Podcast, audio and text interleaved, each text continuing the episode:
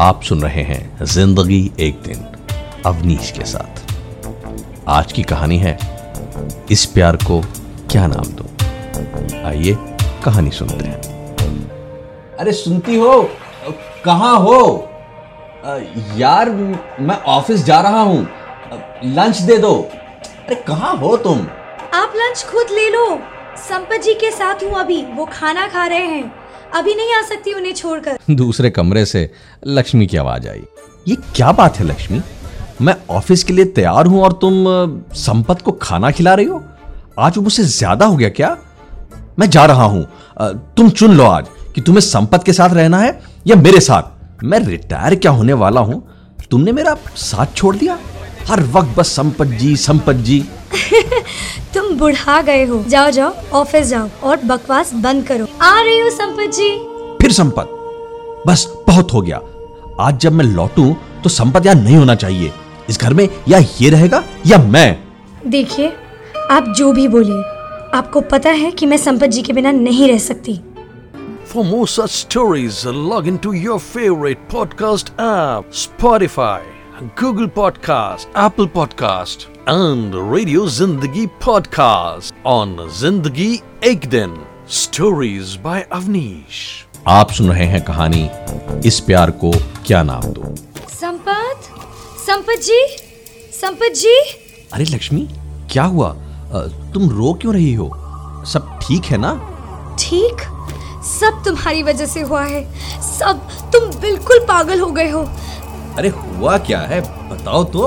संपत जी कहीं चले गए हैं। सुबह तुम्हारी जली कटी बातें सुन रहे थे। दिन में भी कुछ नहीं खाया उन्होंने और अब शाम से कहीं दिख ही नहीं रहे। कहीं कहीं चले गए हैं वो। चला गया? चलो अच्छा हुआ, जान छूटी। कुछ तो समझ है उसमें। ये ये ये क्या कह रहे हैं आप?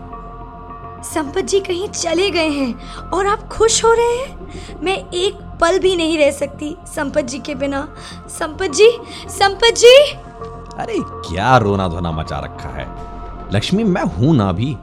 संपत में ऐसा क्या है जो तुम रोए जा रही हो? नहीं नहीं, आप नहीं समझेंगे।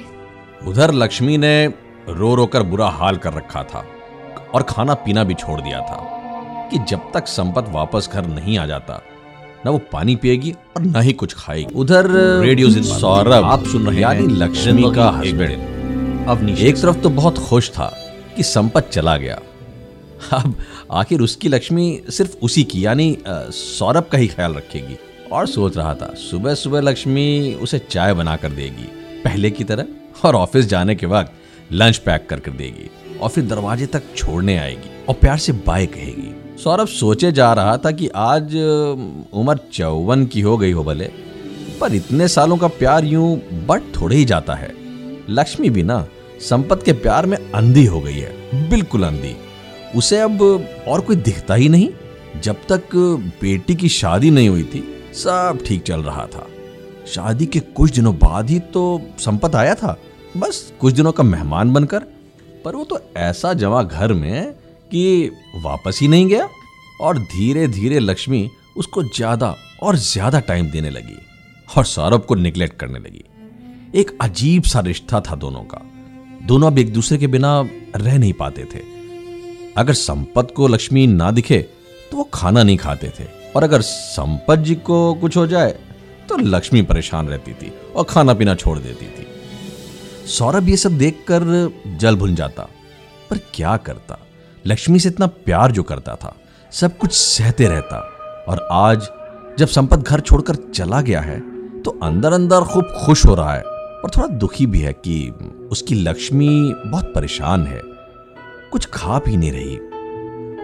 लक्ष्मी, लक्ष्मी तुम खा लो, देखो परेशान मत हो, हम संपत जी को ढूंढकर वापस ले आएंगे। एक भारी सा पत्थर अपने दिल पर रखकर सौरभ बोले जा रहा था। सच सच कह रहे हो, सच कह रहे हो ना तुम? रेडियो जिंदगी पर आप सुन रहे हैं जिंदगी एक दिन।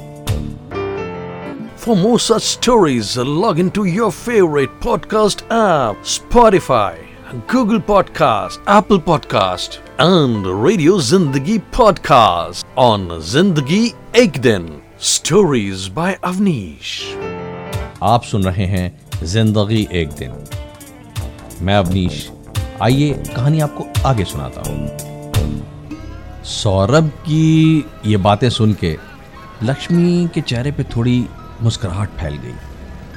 बस जनाब, फिर क्या था, सौरभ जी, लक्ष्मी, उनके नौकर सब निकल पड़े संपत के बारे में पूछताछ करने। गार्ड गार्ड तुमने संपत जी को देखा है गेट से बाहर जाते हुए? क्यों, क्या हुआ मैडम? अरे आ, कहीं चले गए हैं, वो मिल नहीं रहे, पता नहीं चल रहा उनका कुछ भी। अरे सौरभ, तुम पार्क की तरफ देखो और शाम तुम मंदिर में जाके देखो। थोड़ी देर बाद सब लोग नीचे पार्किंग में आकर मिलते हैं। लक्ष्मी वहाँ तो नहीं है, मैं पार्क में भी देख आया और पीछे ब्लॉक में भी, सौरभ ने लक्ष्मी को बताया। मैडम, मंदिर की तरफ भी नहीं है, वो सारा खोज लिए हम, जोर जोर से आवाज़ भी लगा रहे थे, वो पंडित जी चुप कराए दिए। अब बोले चिल्लाने से नहीं, भगवान से प्रार्थना करो तो मिल जाएंगे। मैडम, हम तो मन्नत भी मांग आए, अब तो बहुत जल्दी मिल जाएंगे संपत जी। और इसी तरह सब लोग संपत जी को आसपास ढूंढते रहे। धीरे धीरे रात काफ़ी हो गई। सौरभ लक्ष्मी को घर के अंदर ले आया, पर लक्ष्मी थी कि चुप ही नहीं हो रही थी। सौरभ ने लक्ष्मी को अपनी बाहों में भर लिया और भरोसा दिलाया कि वो संपत को ढूंढकर वापस ले आएगा। लक्ष्मी ने रोते रोते सौरभ के कंधे पर सर रख दिया और न जाने कब सो गई। उस दिन सुबह कुछ जल्दी हो गई थी। सौरभ की आंख खुली तो लक्ष्मी अभी भी उसके कंधे पर सिर रख कर सो रही थी। सौरभ को बहुत अच्छा लग रहा था और वो चाह रहा था कि ये पल कभी खत्म ना हो। पर तभी लक्ष्मी की नींद खुल गई और वो प्यार से मुस्कुराते हुए बोली, गुड मॉर्निंग, प्लीज तुम चाय चढ़ा दो, तब तक मैं संपत जी को पानी देकर आती हूँ। इतना बोलते ही लक्ष्मी को याद आ जाता है, संपत तो कल कहीं चले गए थे। वो फिर रोने लगती है, संपत जी, संपत जी। लक्ष्मी लक्ष्मी तुम फिर शुरू हो गई, चलो फिर आसपास ढूंढते हैं, नहीं तो पुलिस में रिपोर्ट करा देंगे। एक बार फिर सब लोग बिना कुछ खाए पिए निकल पड़ते हैं संपत जी को ढूंढने। इस बार कॉलोनी के बाहर मार्केट में पूछताछ शुरू होती है। लगभग सबसे पूछताछ हो जाती है और अब कोई चारा नहीं दिखता, तो सौरभ कहता है चलो पुलिस में रिपोर्ट करा देते हैं। सौरभ अभी ये बात कर ही रहा था कि पीछे से फल वाला बोलता है, राम राम बाबूजी, क्या हो गया, परेशान दिख रहे हो? अरे कुछ नहीं छुट्टन, वो संपत जी कल से नहीं मिल रहे हैं, अब पता नहीं कहाँ चले गए हैं, अब पुलिस में हम रिपोर्ट लिखाने जा रहे हैं। अरे अपने संपत जी साहब साहब वो कल हम देखे थे उनको, वो जो कोने पे पान की दुकान है ना, वहीं पर पान वाला रमेश कुछ खिला रहा था उनको। तुम सच कह रहे हो?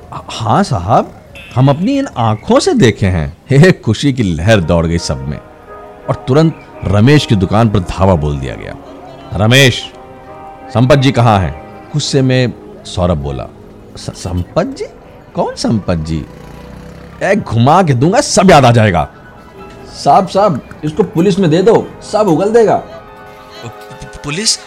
नहीं नहीं साहब, हम बताते हैं, पहले आप हमें माफ कर देंगे ना? हाँ हाँ जल्दी बताओ।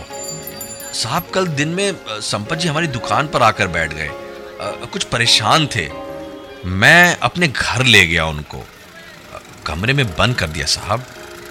साहब मन में चोर बैठ गया था, सोचा था कि कुछ पैसे वसूल लूँगा साहब, पर सच बताऊं मेरा दिल पसीज गया। कल से कुछ नहीं खाया है, कुछ भी नहीं पिया है साहब।